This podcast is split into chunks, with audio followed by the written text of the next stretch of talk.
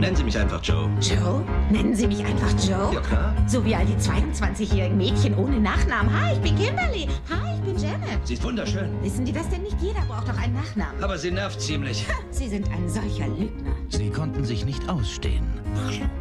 Sie nehmen den ganzen Kaviar. Der Kaviar ist die Dekoration. Sich nicht respektieren. Joe Fox. F-O-X. F-O-X. Und sie bekämpften einander. Kämpfen. Darf man erfahren, wer Sie sind? Nein, nein, nein. Bis sie feststellten, Hi. dass sie hervorragend zueinander passen. Ich weiß nicht, wie er heißt, weiß nicht, was er macht. Diese Frau ist das entzückendste Geschöpf, mit dem ich je Kontakt hatte. Aber manchmal geht die Liebe Wir sollten uns mal treffen. Seltsame Wege. Mal treffen. Warum muss ich Sie überhaupt kennenlernen? Vielleicht ist sie eine richtige Zicke. Tom Hanks, Bis demnächst. Und machen Sie sich keine Sorgen. Meg Ryan. Von der Regisseurin von Schlaflos in Seattle. Na, ihr Süßen, wovon redet ihr? Von Cybersex. E-Mail für dich. Ich wäre Ihnen wirklich dankbar, wenn Sie wieder verschwinden würden. Ich habe Ihnen Blumen mitgebracht.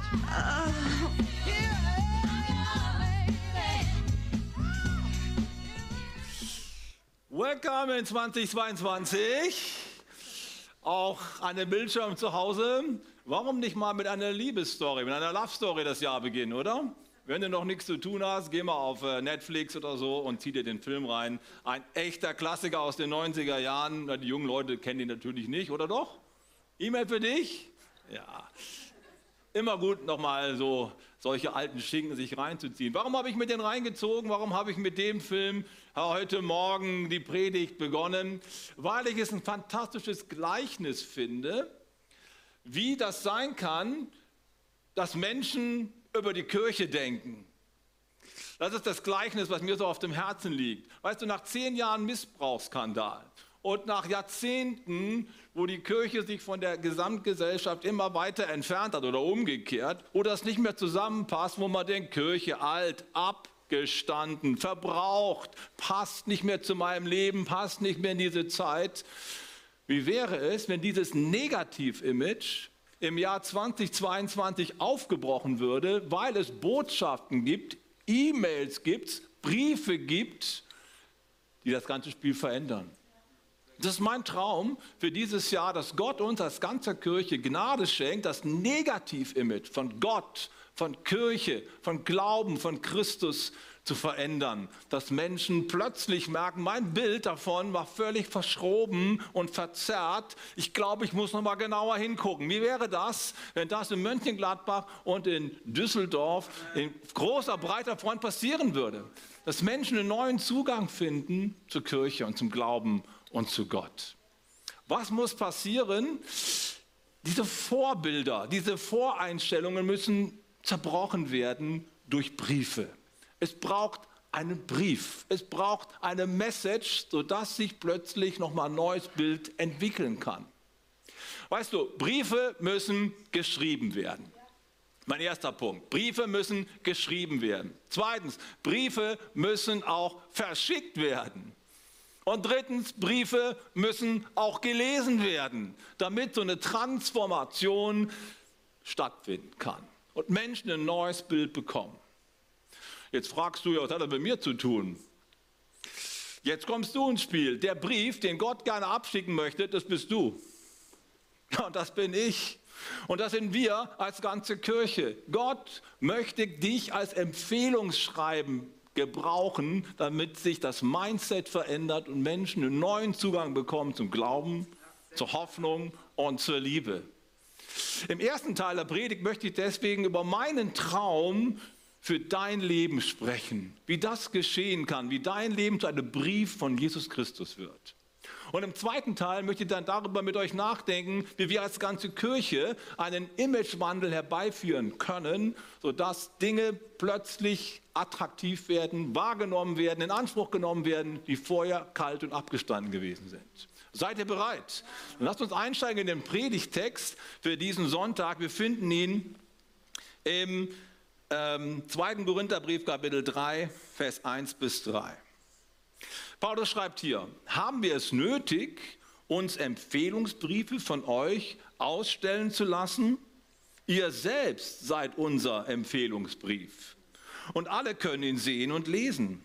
Für alle ist sichtbar, ihr seid ein Brief von Christus, der durch unseren Dienst zustande gekommen ist. Er ist nicht mit Tinte geschrieben, sondern mit dem Geist des lebendigen Gottes und er steht nicht auf Steintafeln, sondern in den Herzen von Menschen. Du bist ein Brief. Wir sind miteinander ein Brief. Mein Traum für dich ist, dass das, was Christus in deinem Leben reinschreiben möchte, in diesem Jahr voll durchkommt. Nun lass uns mal kurz nachdenken. Jeder von uns, der hier sitzt, ist kein unbeschriebenes Blatt mehr, oder? Selbst ein kleines Baby ist kein unbeschriebenes Blatt. Man nennt das auch Tabula rasa. Da steht noch nichts drauf, da kann alles draus werden. Stimmt nicht. Bevor du geboren wurdest und du und du und ich haben schon Generationen von Menschen auf meinem Papier rumgekritzelt. Wir nennen das Erbgut. Das ist quasi das, was du mitbekommen hast von deinen Eltern an Temperament, an, ähm, an Verhaltensweisen, an Neigungen. Da steckt ganz viel in dir drin. Das ist so eine Software, die dich steuert. Und ist nicht immer alles gut. Ne? Und wir schlagen uns dann damit rum, weil irgendjemand schon auf unser schönes weißes Blatt drauf gekritzelt hat. Das ist das Erbgut. Und kaum bist du da, fangen Leute an, andere Leute an, in dein Leben reinzukritzeln. Deine Lehrer, deine Erzieherin, deine Eltern natürlich, deine Freunde. Und du kritzelst auch kräftig mit. Und das nennt man Sozialisation. Das heißt, das Umfeld, in dem ich aufwachse, prägt mich. Und dann kommt ganz, ganz unterschiedliches bei raus. Da könnte zum Beispiel rauskommen, so als Image für dich selbst. Wow, du bist der beste Junge ever. Du bist der Traum meines Lebens. Auf dich habe ich gewartet. In dich setze ich meine Hoffnung. Du bist meine Zukunft. Du bist mein Liebling. Ist irgendjemand von euch so aufgewachsen? Und der, dem Mami gesagt hat, du bist unser unsere Gebetserhörung. Ja? Du bist der Schatz, auf den wir alle gewartet haben. Das ist die eine Möglichkeit. Oder es gibt einen anderen Text, der in deinem Leben drinstehen könnte. Leider nur ein Mädchen. Und außerdem wollten wir gar kein Kind mehr.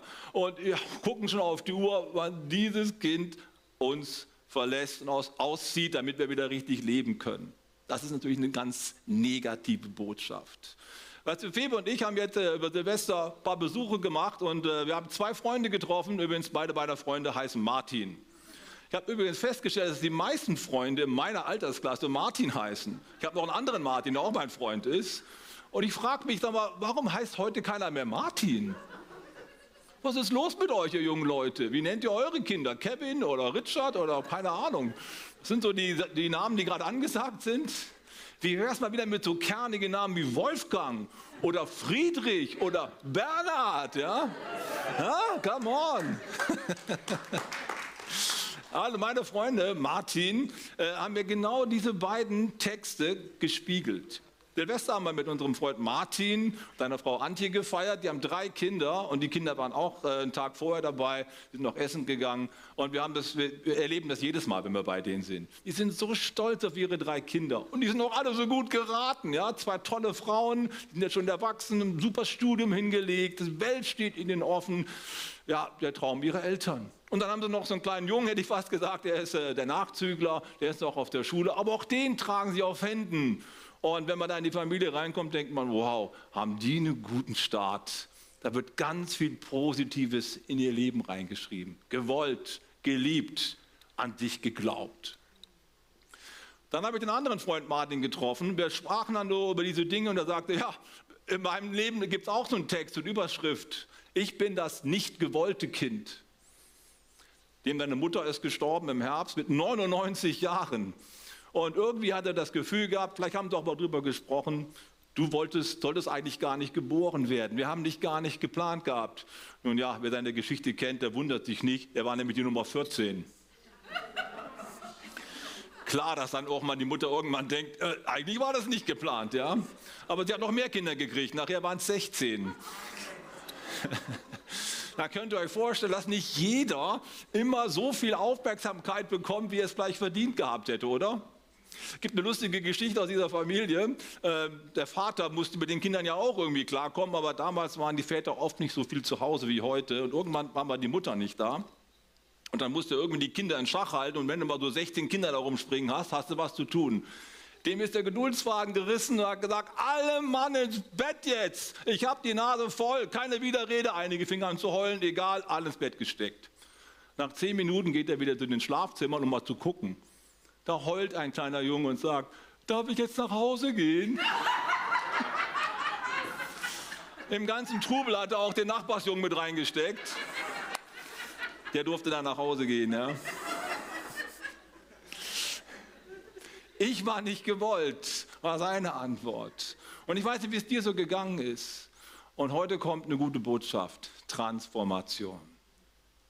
Weißt du, das großartigste Werk und der tiefste Kern des Evangeliums ist es, dass all die Texte, die in deinem Lebensbuch drinstehen, ausgelöscht werden, wenn du zu Christus kommst und Gott anfängt neu zu schreiben. Nicht mit Tinte, sondern mit seinem Heiligen Geist. Wir lesen das im Kolosserbrief, ein wunderbarer Text. Hier heißt es, er, nämlich Jesus, hat die Liste der Anklagen gegen uns gelöscht. Er hat den Schuldschein vernichtet, indem er ihn ans Kreuz genagelt hat. Auf diese Weise hat Gott die Herrscher und Mächte der Bosheit entwaffnet. Er hat sie öffentlich bloßgestellt, indem er durch Christus am Kreuz über sie triumphiert hat. Wie gut ist das denn? Meine Botschaft heute Morgen ist, analog zu dem Text, den wir eingangs gelesen haben, du bist ein Brief von Jesus Christus. Nicht mit Tinte geschrieben, sondern mit dem Heiligen Geist. Er hat die Negativtexte deines Lebens ans Kreuz geheftet, ungültig gemacht, mit Tintenkiller ausgelöscht und hat angefangen, neu drüber zu schreiben. Das ist die Botschaft des Evangeliums. Wer in Christus ist, eine neue Kreatur. Das Alte ist vergangen, Neues ist geworden. Jetzt kommt mein Traum für dich in diesem neuen Jahr. Ich träume davon, dass Gott mit seiner Handschrift total durchkommt und seine guten Gedanken sich komplett auswirken in deinem Leben. Und dieses Jahr zum besten Jahr deines Lebens wird, weil Jesus seine Gedanken in dein Lebensblatt reinschreiben kann. Wie gut wäre das denn? Ihr seid ein Brief Christi, nicht mit Tinte geschrieben, sondern mit dem Geist des lebendigen Gottes. Halleluja, wie gut ist das denn? Gott möchte in dein Leben schreiben. Und das, was er da reinschreibt, ist von großem Interesse für all die Menschen, die um dich herum sind. Und das ist mein Punkt. Ich glaube, dass Gott dein Leben im kommenden Jahr gebrauchen möchte als Empfehlungsbrief für Jesus Christus. In deinem Leben soll sichtbar werden, was Gott imstande ist zu tun. Was Gott aus einem Menschen machen kann, wenn er die Chance bekommt, in das Leben eines Menschen hineinzuschreiben. Und hier kommt ein Punkt. Briefe und dein Brief muss geschrieben werden. Dein Brief muss verschickt werden. Und dein Brief muss gelesen werden, damit all das, was Gott tun möchte, auch wirklich stattfinden kann und rüberkommt. Lass uns mal kurz diese drei Punkte anschauen. Dein Brief muss geschrieben werden. Und zwar der Brief, den Christus schreiben möchte in deinem Leben. Und hier kommt meine erste Aufgabe und meine erste Challenge für dich. Was für ein Text spiegelt dein Leben wider? Wie viel Jesus ist in deiner Lebensmelodie? Und wie oft hast du dem lieben Gott den Stift aus der Hand genommen und selber geschrieben? Und am Ende ist es doch wieder nur eine, ja, eine, ja, eine, eine Arbeit, die nicht überzeugt, weil du selbst den Stift wieder in die Hand genommen hast. Wie wäre es, wenn Jesus in dein Leben schreiben darf und du ihm komplett mal den Stift und die Kontrolle übergibst? Wie geht denn das? Es geht um ein Empfehlungsschreiben, haben wir gelesen. Ich weiß nicht, ob du dich schon mal beworben hast. Ich denke schon. Wenn du ein Bewerbungsschreiben abschickst, dann guckst du wahrscheinlich vorher schon noch mal durch, ob die Grammatik stimmt, oder? Und wenn du selber in der Grammatik nicht so gut bist, dann fragst du jemanden, ob er dir helfen, mal, helfen kann, ob er mal Korrektur lesen kann, oder? Ich hoffe, ihr habt das alles schon mal gemacht. Das macht total viel Sinn. Ich habe gestern äh, eine Arbeit zugeschickt bekommen von einem Pastorenfreund, der gerade ein Studium macht, so wie Jan Achterberg bei ICI, Global University. Er muss seine erste Arbeit abgeben. Am Donnerstag schreibt er seinen Test. Und er sagte, Bernhard, kannst du mal drüber gucken, aber bitte nicht erschrecken, wenn es ganz fürchterlich ist. Und ich habe ihm geantwortet, du weißt doch, ich bin Pastor, ich bin Kummer gewöhnt. Schick mal rüber, ja. Und na klar, ich habe eine Menge Kommafehler gefunden, und, aber die, auf die kam es nicht an. Und dann der Inhalt. Weißt du, Empfehlungsschreiben, die müssen gut aussehen, die müssen gut geschrieben sein, die müssen überzeugen. Und damit dein Leben überzeugend ist, muss ein Brief geschrieben werden, der es in sich hat. Ein Brief, den Jesus selber geschrieben hat. Und meine Herausforderung an dich ist, wie wäre es, wenn du nochmal Korrektur liest? Wie redest du? Wie verhältst du dich anderen Menschen gegenüber? Was für eine Botschaft strahlst du aus? Bist du immer negativ drauf? Bist du ein alter Kritiker, der immer nur rumnörgelt? Oder bist du jemand, der positiv ist und auferbaut? Menschen blühen auf in deiner Gegenwart. Was ist dein Text? Was steht in deinem Brief drin? Lass doch bitte noch mal Korrektur lesen. Sei mutig. Ich meine, demutig, dass du dir helfen lässt, dass mal jemand anders drauf guckt. Fremdwahrnehmung und Selbstwahrnehmung klappen manchmal auseinander. Gemeinde ist dazu da, dass wir uns gegenseitig helfen, dass möglichst viel Jesus durchkommt in unserem Leben. Erster Gedanke, dein Brief muss geschrieben werden. Zweiter Gedanke, dein Brief muss auch verschickt werden. Ich meine, habt ihr gemerkt, das Porto ist wieder teurer geworden. 85 Cent jetzt für einen Brief. Ich hätte um ein Haar ein paar Briefe mit 80 Cent reingeschmissen, die hätte ich alle wieder zurückgekriegt. Also man muss auch frankieren. Was heißt das mal übersetzt für unser Leben? Weißt du, wenn du möchtest, dass dein Brief ankommt, musst du schon ein bisschen investieren. Der kommt nicht von alleine von deinem Schreibtisch in den Briefkasten, von deinen Freunden, deinen Nachbarn, deinen Schulkollegen, deinen Arbeitskollegen. Du musst investieren. Was heißt das investieren? Habe mal eine Statistik gelesen vor ein paar Jahren, die geht etwa so. Ein Mensch, der neu in die Kirche kommt, hat natürlich ganz viele Kontakte, die nicht in der Kirche beheimatet sind, logischerweise etwa so zehn. Ja? Jeder Mensch hat so vielleicht so zehn, im Schnitt neun oder zehn Kontakte, die dann auch belastbar sind, wo man auch mal eine Einladung aussprechen kann. Komm doch mal mit. Guck dir mal die Kirche an. Zehn. Nach fünf Jahren sind es noch fünf. Und nach 20 Jahren sind es null. Das ist immer so. Wenn du dich in irgendwelchen Kreisen aufhältst, im Laufe der Jahre verlierst du die anderen Kontakte, die du hattest, weil du dich mit Menschen umgibst, die dein Hobby oder deine Leidenschaft teilen. Ich meine, wenn du Borussia Mönchengladbach-Fan bist, wirst du wahrscheinlich nicht viele Freunde haben, die Bayern München-Fans sind. Wir haben gestern so eine Sendung gesehen im Fernsehen, vielleicht habt ihr das ja auch gesehen, wir haben ein bisschen rumgesappt. Da war so ein kleiner Junge, der ist äh, Borussia Dortmund-Fan, der hat so eine, hast du es auch gesehen? Der hat so, ein Duell gehabt gegen zwei Fußballer, wer, zu, wer, wer am ersten dann äh, so eine Aufgabe löst. Ist jetzt nicht so wichtig. Und am Ende äh, hat er Trikot geschenkt bekommen von Borussia Dortmund und noch von Borussia Mönchengladbach. Und dann wurde er gefragt, möchtest du auch gern ein T-Shirt haben oder ein Trikot haben von einem Bayern München Spieler? Nö, auf keine Fälle. Will ich nichts mit zu tun haben. Und so ist das. Wenn du dich in gewissen Kreisen aufhältst, dann verengt sich dein Umfeld im Laufe der Jahre immer mehr. Das ist ganz normal. Das ist in der Kirche so, ist im Verein so oder wo auch immer. Jetzt kommt meine Herausforderung. Gott möchte, dass dein Brief zu vielen Menschen kommt. Und jetzt musst du investieren, wieder Kontakte aufbauen, wieder belastbare Beziehungen neu schaffen, die nicht da sind. Je länger du in der Kirche bist, desto mehr Freunde hast du in der Kirche. Das ist nichts Schlimmes, versteht mich nicht falsch. Aber dein Brief muss auch raus. Er muss rein in die Welt. Er muss raus zu deinen Nachbarn, zu deinen Freunden, zu deinen Arbeitskollegen. Und jetzt kommt die Investition, die auf dich wartet. Was bist du bereit zu bezahlen, zu investieren, damit deine Message ankommt. Dann kommen wir zum dritten Punkt. Ankommen, dass ein Brief ankommt, ist noch nicht die Garantie dafür, dass er, Garantie dafür, dass er auch gelesen wird. Ich meine, ich kriege viel Zeugs im Briefkasten reingeschmissen, ihr auch. Ich gucke kurz drauf, weg damit, ne? kann weg. Aber wenn ein Brief gut geschrieben ist, wenn er interessant ist, dann gucke ich ihn mir doch an. Und das ist unsere Herausforderung. Wann ist ein Brief interessant und attraktiv. Und ich habe zwei Jungs zu Hause gehabt, jetzt sind sie ausgezogen, sind selber Väter geworden und die waren beide ziemlich faul in der Schule, waren nicht so ganz toll.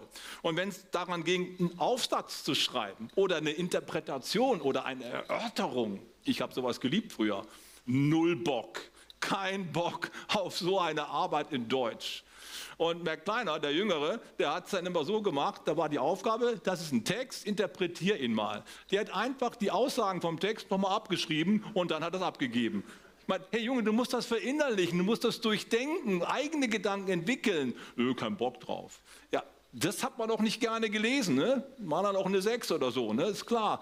Das liest man nicht gerne. Und wisst ihr, unser Problem ist oft, dass wir schon die Schlagworte drauf haben, aber sie nicht mit Leben füllen können. Jesus liebt dich. Du kannst kommen, wie du bist. Gott hat einen Plan für dich. Absolut richtig. Ich liebe diese Aussagen. Aber gibt es auch noch ein bisschen mehr? Ein bisschen Butter bei die Fische? Das kann schnell so kommen in unserem Leben, dass wir nur noch Schlagworte haben, aber nicht mehr den Inhalt. Du musst es ausbuchstabieren, interpretieren. Und wie geht das? Mit deinem eigenen Leben. Wenn es in deinem eigenen Leben stattfindet, dann wird es interessant für andere, wenn du erzählen kannst, weißt du, Gott hat einen Plan für mich und das und das und das ist passiert. Das ist so großartig, dann hören die Leute gerne zu. Der Brief wird gelesen. Er wird dann interessant, wenn er authentisch ist, wenn es dein Leben ist, in dem Gott handelt. Und ich habe jetzt an dieser Stelle des Gottesdienstes eine kleine Auflockerung eingeplant. Äh, ich habe nämlich ein paar Leute gebeten, dass die jetzt Briefe verteilen an euch, wo diese drei Aufgaben nochmal drinstehen. Und ich würde mich riesig freuen, wenn ihr diese Briefe mit nach Hause nehmt und euch irgendwo hinhängt und das Jahr über immer mal drauf schaut. Nochmal, dein Brief muss geschrieben werden, dein Brief muss abgeschickt werden und dein Brief muss gelesen werden. Wenn das geschieht, kann das Image von Kirche verändert werden, kann das Image von Gott verändert werden, weil Menschen plötzlich gemerkt haben, so wie ich bisher darüber gedacht habe, so ist es ja gar nicht. Ich habe den Sebastian kennengelernt. Ist ja mega, was Gott in der Lage ist, aus einem jungen Mann wie ihm zu machen. Ich habe Norina kennengelernt. Wow, was Gott in ihrem Leben getan hat, das macht mich irgendwie äh, sehnsüchtig. Ich möchte das auch erleben. Und das ist die Aufgabe, die wir miteinander alle haben. Wie wäre es, wenn du ein Brief von Jesus Christus wirst? Erster Gedanke. Aber wir sind auch nicht nur Einzelbriefe, sondern wir sind auch miteinander zusammengestellt, um diese Funktion auch als ganze Kirche zu erfüllen. Wenn die Bibel über die Funktion der Kirche spricht, als Visitenkarte, als Schaufenster Gottes oder als Brief Gottes, dann benutzt sie ein anderes Bild. Nicht das Bild vom Brief, sondern Fehlt was? Alles gut, oder? Ja, verteilen, klar. Ist das Problem? ähm, dachte, das wäre rübergekommen. Aber okay, dürft ihr jetzt gerne verteilen. Jetzt bin ich ja schon beim zweiten Punkt. ähm, genau, wenn, wenn die Bibel über die Kirche als Ganze spricht, mit dieser Funktion, dann spricht sie nicht über einen Brief, sondern die spricht über eine Braut. Die Kirche wird als Braut bezeichnet. Ist auch nur ein Bild, um eine Funktion klarzumachen. Im Epheser Kapitel 5 lesen wir davon, dass Christus die Gemeinde seine Braut nennt. Und alles, was Christus jetzt tut, ist, diese Braut schön zu machen. Ist auch ein schönes Bild, oder? Dass der Bräutigam seine Braut schön macht. Die geht nicht zum Friseur, das macht der Braut schon, macht der, macht der Bräutigam schon selber. Ne? Und die Schwinke, die bringt er auch auf. Und die Klamotten sucht er auch aus. So ein Bräutigam, ne? nicht schlecht. Bei Jesus ist das so. Alle Runzeln und Flecken, das macht er nicht beim Coiffeur, das macht er selber. Ne? Jesus macht seine Braut schön und gibt sich unglaublich viel Mühe, dass die strahlt, dass die schön ist, dass die attraktiv ist. Und warum? Er nicht nur für sich selbst, sondern auch damit sie strahlen kann in die Welt hinein und Menschen stehen bleiben. Wow, ist das Kirche sensationell. Die Kirche ist wie eine schöne Braut. Und wie oft ist sie wie eine runtergekommene, naja, ich spare mir jetzt irgendwelche Begriffe, ja. Aber man kann so oder so aussehen, oder? Und manchmal denke ich mir, Mensch, in dir steckt ein Edelstein wie wäre es, wenn das rauskommt?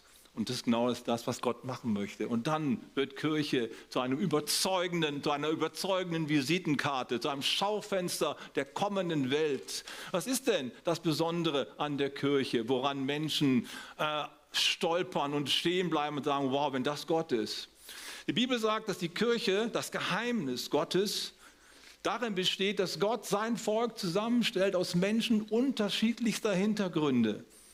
Aus allen Rassen, Völkern und Nationen bildet er sich eine Mannschaft, ein Team, die alle gemeinsam eine Ausrichtung haben, die fokussiert sind. Und plötzlich entsteht Lebensgemeinschaft, die durch Liebe geprägt ist. An der Liebe wird die Welt erkennen, dass ihr meine Jünger seid. Das ist das, was Gott unbedingt machen möchte. Er möchte die Kirche gebrauchen, um der Welt zu zeigen, so können Menschen zusammenleben, auch wenn sie ganz unterschiedlich sind. Und dann wird es richtig schön. Und meine Frage ist, wie kann es uns besser gelingen im neuen Jahr? Und jetzt kommt ein bisschen meine Strategie, meine Vision für das Jahr 2022. Transformation. Wie können wir miteinander das Bild von Kirche verändern und Menschen Zugang finden? Man muss immer eine Auswahl treffen an Instrumenten, die man benutzen kann. Man kann ja nicht alles machen. Ich möchte gerne auf drei Dinge fokussieren im neuen Jahr und euch mit reinnehmen und euch einladen, ein Teil davon zu sein. Drei Punkte, wo ich glaube, die braucht es, damit es im neuen Jahr stärker wird mit unserer Kirche. Erstens, wir brauchen mehr Leiter. Zweitens, wir brauchen mehr Vollmacht. Drittens, wir brauchen mehr Pastoring, mehr Freisetzung, mehr Hirtendienst. Ich will die drei Dinge kurz mit euch durchgehen. Gott will mehr Leiter freisetzen. Das war auch schon das Thema im Jahr 2021. Wir haben darüber gesprochen, dass die Ernte groß ist und wir beten sollen, dass der Herr Arbeiter in die Ernte sendet. Erinnert euch noch? Und das Wort, was da steht für in die Ernte senden, heißt Ekbalo auf Griechisch. Ekbalo bedeutet in die Ernte rauswerfen, ja. Nicht nur in die Ernte senden, sondern Gott packt die Leute und schmeißt sie in die Ernte rein. Das ist ein ziemlich drastisches Wort eigentlich, um deutlich zu machen, wie das funktioniert, dass Menschen in einen Wachstumsprozess reinkommen. Wir sprechen über mehr Leiter. Lasst uns beten, dass der Herr Arbeiter die Ernte sendet. Damit sind übrigens wir gemeint. Ja? Wie kann es Gott schaffen, dass viel mehr Leute von uns zu Leitern werden, zu prägenden Persönlichkeiten werden, zu Menschen, an denen sich andere wieder andocken. Denn das ist ja das Ziel von Leiterschaft. Eine Gemeinde, die mehr Leiter hervorbringt, ist eine Gemeinde, die mehr Wachstum hervorbringt. Eine Gemeinde, die stagniert im Punkto Leiterschaft, stagniert auch in ihrer Größe. Eine Gemeinde, die an Leitern verliert, die Leiter, wo Leiterschaft schrumpft, ist eine Kirche, die schrumpft. Alles geht darum, dass mehr Menschen Verantwortung übernehmen und zu Leitern werden. Und ich möchte das ganz klar sagen, jeder kann ein Leiter werden. Nicht ein Leiter über 100, aber ein Leiter über 10 oder ein Leiter über 5. Gott hat dich berufen. Das ist ein Teil von unserem Next Steps Programm, dass du von Gott ein Potenzial bekommen hast. Wie wäre es, wenn du das ausschöpfst? Ein paar Punkte dazu. Leiterschaft bedeutet Wachstum. Ich möchte uns alle herausfordern, in diesem neuen Jahr zu wachsen. Ein paar Punkte dazu. Deine Komfortzone ist nicht deine Wachstumszone. Deine Wachstumszone ist deine Glaubenszone. Schau mal, du hast ein Gebiet, was du jetzt ausfüllst. Man könnte vielleicht auch die Grenzen dieses Gebietes dir aufmalen. Und in diesem Gebiet bewegst du dich, da kennst du dich aus, da fühlst du dich wohl, das ist dein Radius, klasse. Und wenn du immer in diesem Radius bleibst, wirst du kein Wachstum erleben. Wachstum entsteht immer dann, wenn ich die Grenze überschreite und Neuland betrete. Wenn ich etwas tue, was ich noch nie getan habe. Wenn ich mein gewohntes Leben verändere und sage, jetzt gehe ich einen Schritt raus in unbekanntes Land. Und es ist genau das eigentlich, was von Anfang an im Glauben drin liegt. Abraham, zieh aus in ein Land, das du noch nicht kennst. Glauben bedeutet immer in etwas hineinzugehen, was mir noch nicht bekannt ist. Und daraus entsteht Wachstum. Daraus entsteht Leiterschaft. Tobi Teichen hat mir den schönen Satz geprägt, der gefällt mir. Wenn du in deinem Leben nichts hast, was dich auf die Knie bringt, um zu beten, lebst du nicht im Glauben. Wenn du nichts hast, was dich auf die Knie bringt, um zu beten, lebst du nicht im Glauben. Wie wäre es, wenn du in diesem Jahr Glauben investierst und sagst, ich habe Angst, ich fühle mich unwohl, weil das mir unbekannt ist, aber auf dein Wort will ich es wagen. Ich starte eine Kleingruppe. Auf dein Wort will ich es wagen. Ich werde mal die Andacht machen in der Jugend. Auf dein Wort will ich es wagen und fang an mitzuarbeiten. Wie wäre es, wenn Gott solche Prozesse freisetzt? Je mehr Leiterschaft freigesetzt wird, desto mehr kann die Gemeinde ihren Radius erweitern und mehr Menschen erreichen. Nur so kann es funktionieren.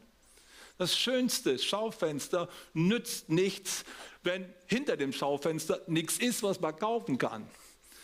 Kaufen kann bedeutet Menschen die andocken, Menschen, die Brücken sind in die Gesellschaft rein. Wir wollen in diesem neuen Jahr besonders starke Akzente setzen auf dem Thema Leiterschaftsentwicklung.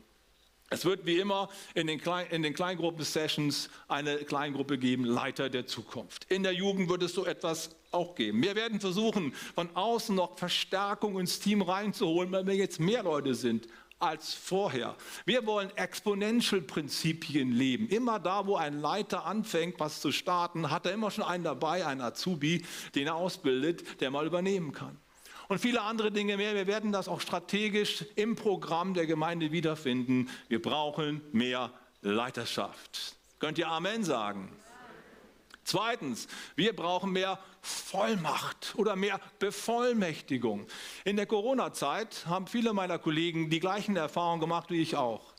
Menschen, die plötzlich die Stützen des Glaubens verlieren, verlieren auch gleich den ganzen Glauben mit. Weißt du, wenn du über Wochen und Monate keinen Gottesdienst mehr besuchen kannst, wenn keine Kleingruppe stattfindet, dann irgendwie die Stützen des Glaubens, die dich aufrechterhalten haben, die brechen weg. Und was bleibt dann noch? Wie viel Substanz ist in deinem Glaubensleben? Und die erschreckende Wahrheit ist, dass bei ganz vielen ganz wenig Substanz ist. Dass sie einfach so das Programm genießen und in diesem Programm auch viel empfangen. Aber wenn das Programm wegfällt, wenn die Animation wegfällt, haben sie nichts Eigenes mehr, was sie aufrecht hält. Und das ist eine ganz, ganz große Herausforderung für uns.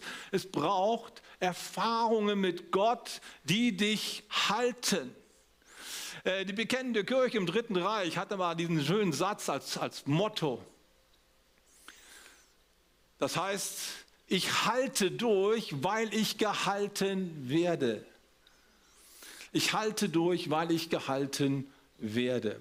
Und ähm, ich glaube, es ist total wichtig, dass wir unsere Erfahrungen mit Gott machen, die wir nie wieder vergessen. Paulus sagt im 1. Korinther Kapitel 2 folgendes. Mein Wort und meine Botschaft wirkte nicht durch Tiefsinn, Überredungskunst, sondern weil Gottes Geist dich darin mächtig erwies. Euer Glaube sollte nicht auf Menschenweisheit gründen, sondern auf die Kraft Gottes. Dein Glaube muss auf der Kraft Gottes aufgebaut sein, auf einer Erfahrung, die du nie wieder vergessen kannst. Schaut mal, ich habe viele Erfahrungen in meinem Leben gemacht. Wenn alles wegbricht, wenn es keine Gemeinde mehr gibt, keine Kleingruppe mehr gibt und keinen Bruder und keine Schwester, mit denen ich beten kann, dann werde ich doch niemals vergessen, wie ich damals vor 38 Jahren in, das, in den Tebus eingestiegen bin und in dem Augenblick wusste ich, Jesus lebt. Das ist eine Erfahrung, die werde ich nie vergessen. Das schwingt immer noch nach. Ich werde nie vergessen, wie ich mit dem Heiligen Geist erfüllt worden bin, in meinem Wohnzimmer ganz alleine beim Frühstück, wie der Geist Gottes über mich kam. Ich habe zehn Minuten in anderen Sprachen Gott gepriesen, bin getanzt. Das ist eine Erfahrung, die kann ich nicht vergessen. Ich kann nicht vergessen, wie ich vor ein paar Jahren im Kloster gewesen bin und dort hat mir Gott so klar äh, was auf die, in mein Herz reingeschrieben ist, mir so, so klar begegnet, das kann ich nicht vergessen. Was wir brauchen, sind Erfahrungen, die wir nicht mehr vergessen können, aufgebaut auf dem Heiligen Geist. Wir brauchen Erfahrungen mit Gott. Deswegen werden wir im kommenden Jahr mehr Holy Spirit Nights machen. Wir wollen mehr Möglichkeiten schaffen, dass Menschen in Freizeiten Erfahrungen mit Gott machen. Übrigens auch die Best Agers. Heute könnt ihr euch noch anmelden. Wir brauchen noch ein paar Anmeldungen von euch. Wir wollen über frohen Leichnam, würde ich gerne mit euch wegfahren, Zeit verbringen, Gemeinschaft verbringen und beten. Erfahrung mit dem Heiligen Geist machen. Heute bitte noch bei Josef melden. Wo ist der Josef? Mal kurz sehen. Hier ist der Josef. Heute könnt ihr euch noch melden. Noch keine Anmeldung, nur eine Absichtserklärung. Räume schaffen, damit Gott handeln kann. Und vieles mehr. Ich muss Gas geben. Ich merke, ich bin schon richtig über der Zeit. Aber ich hoffe, ihr könnt noch zuhören, oder? Ja? Geht mal noch mal drei Minuten. Wir haben noch einen letzten Punkt. Wir brauchen mehr Pastoring. Was heißt das? Wir brauchen mehr Freisetzung. Wisst ihr, ich habe die Erfahrung gemacht, auch gerade im letzten Semester, dass viele Menschen, viele Christen noch ganz viel Ballast mit sich rumschleppen. Und das hält sie unter ihren Möglichkeiten. Die sind nicht freigesetzt, um in der Fülle Gottes zu leben. Ich bin echt erstaunt gewesen. Wir hatten die Get Free Kleingruppe zum ersten Mal im Herbst. Da könnt ihr euch übrigens für anmelden. Und alle, die dabei gewesen sind mit dem Buch, wir haben gearbeitet, boah, wie ist da viel freigesetzt worden. Ne, der Tausch am Kreuz, jeden Abend haben wir füreinander gebetet und äh, Dinge losgelassen. Erneuerung hat stattgefunden. Das ist so wichtig und plötzlich blüht das Leben auf als Jesus den Nazarus von den Toten erweckt hat, da kam der Mann da raus. Aber wie sah er aus? Er war noch eingewickelt in die Binden. Und Jesus sagt, macht ihn frei, macht ihn los, get free. Und das ist das, was wir brauchen. Als ich jetzt im Silvester ähm, da ein paar Besuche gemacht habe und die Frau von meinem Freund Martin, Nummer 14, die heißt Greta, die hat mir ihre Story erzählt. Als Jugendliche hat sie äh, eine Entscheidung für Christus getroffen, eine Freizeit. Und da waren sie alle und alle Teenager sind nach vorne gegangen, haben sich dahin gekniet, haben gebetet und die sagte sich, ehrlich gesagt habe ich gar keinen Bock, ich empfinde gar nichts. Aber die Gruppendynamik, ne, ihr kennt ja, okay, ich will ja auch nicht alleine auf dem Sitzpitzen bleiben, also sind mit nach vorne gegangen, auch hingekniet. Und dann hat sie da so gekniet, was mache ich denn jetzt? Hm. Am besten bekenne ich einfach mal Gott alle meine Sünden. Dann hat sie einfach so für sich angefangen, Gott, das habe ich falsch gemacht und das und das. Und wenn sie so am Aufzählen ist, sieht sie auf einmal ein Bild vor sich. Eine Mauer. Und das ist ihr durch und durch gegangen. Sie hat die Leiter gerufen, kommt mal bitte, betet für mich. Das ist so eine große Mauer vor mir. Ich weiß nicht, was das bedeuten soll, aber es macht mir Angst. Und dann haben die, haben die gebetet und so der erste, der zweite Stein ist rausgefallen. Immer dann, wenn sie was bekannt hat an Schuld, an Sünde, an Versagen, paf, knallte ein Stein runter und es ging so Stück für Stück voran, aber irgendwann stockte das Ganze. Und die Mauer war immer noch nicht richtig weg. Und dann haben die Leiter auch nicht mehr gewusst, was sie machen sollen, sind rausgegangen und haben sie einfach allein gelassen. Sie fühlte sich so allein gelassen. Aber die Leiter haben sie nicht im Stich gelassen, sondern sie sind in die Küche gegangen und haben dort geistliche Kriegsführung gemacht. Gott, wir kommen nicht durch, gib uns mehr Vollmacht. Wir wollen, dass die Gritter komplett frei wird. Dann kamen die zurück, legten aber die Hände auf und dann ist die Mauer komplett eingestürzt und die ist total freigesetzt worden.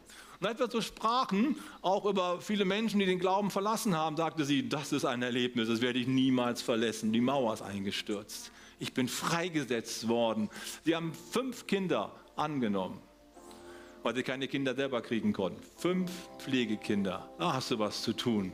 Und bei jedem dieser Pflegekinder ist dir diese Mauer eingefallen. Get free. Wir müssen dafür Sorge tragen, dass Menschen freigesetzt werden, dass Menschen den Ballast ihres Lebens verlieren. Ich sage dir, dein Leben kann komplett aufblühen, wenn Christus die Chance bekommt, all den Mist, all den Schutt, der noch da ist, aus deinem Leben rauszunehmen. Und dafür wollen wir ganz viel Raum schaffen. Wir wollen unser Seelsorgeteam vergrößern. Wir wollen das Segnungsteam vergrößern, Möglichkeiten schaffen nach jedem Gottesdienst, wo Menschen freigesetzt werden. Get Free wird jedes Mal am Start sein in allen unseren Sessions, die wir haben in den Kleingruppen-Seasons. Und viele andere Dinge mehr.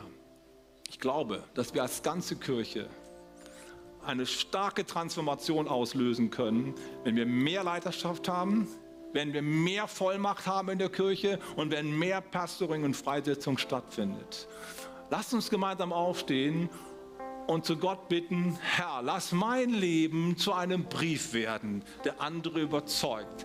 Und lass die Kirche zu einem Brief werden, der andere Menschen überzeugt. Wie wäre es, wenn die Fokuskirche zu einem Kettenbrief wird, der nicht mehr aufhört und immer mehr Menschen hineingezogen werden? Es geht um Transformation. Lasst uns gemeinsam beten. Vater, wir danken dir von ganzem Herzen, dass du in diesem Jahr Transformation für unser Leben vorhast. Nicht mehr das, was mit Tinte in unser Leben reingeschrieben ist, soll von Bedeutung sein, sondern das, was der Heilige Geist in unser Leben neu reinschreibt, das soll gelten und das soll durchkommen. Wir beten um diese Transformation für jeden Einzelnen persönlich. Wir beten für uns als Kirche, dass wir immer mehr zu einem Platz werden, einem Ort werden, wo ein positives Image von dir und von der Kirche, von dem Leben mit Christus geprägt wird. Wir wollen Transformation erleben, Herr. Wir brauchen mehr Leiter, wir brauchen mehr Vollmacht, wir brauchen mehr Freisetzung. So beten wir, tu dein Werk in unserem Leben heute Morgen und in der ganzen Kirche. Wir kommen dir jetzt entgegen im Lobpreis und empfangen von dir. In Jesu Namen. Amen.